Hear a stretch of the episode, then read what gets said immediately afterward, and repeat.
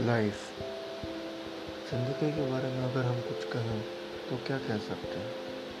जैसे अगर देखा जाए तो कहने को बहुत कुछ है, सोचने को बहुत कुछ है, इसको समझने के लिए बहुत कुछ है। लेकिन क्या हमने कभी अपनी ज़िंदगी के इतने बिज़ी स्केड्यूल से दो मिनट निकाल के कभी ज़िंदगी के बारे में सोचे हैं? कि हम कैसे ज़िंदगी जीना चाहते हैं, हम कैसे ज़िंदगी जी रहे हैं? मेरे ख्याल से शायद नहीं।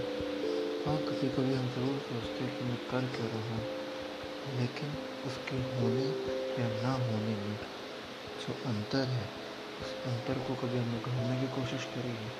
नमस्कार दोस्तों, मेरा नाम है शुभम।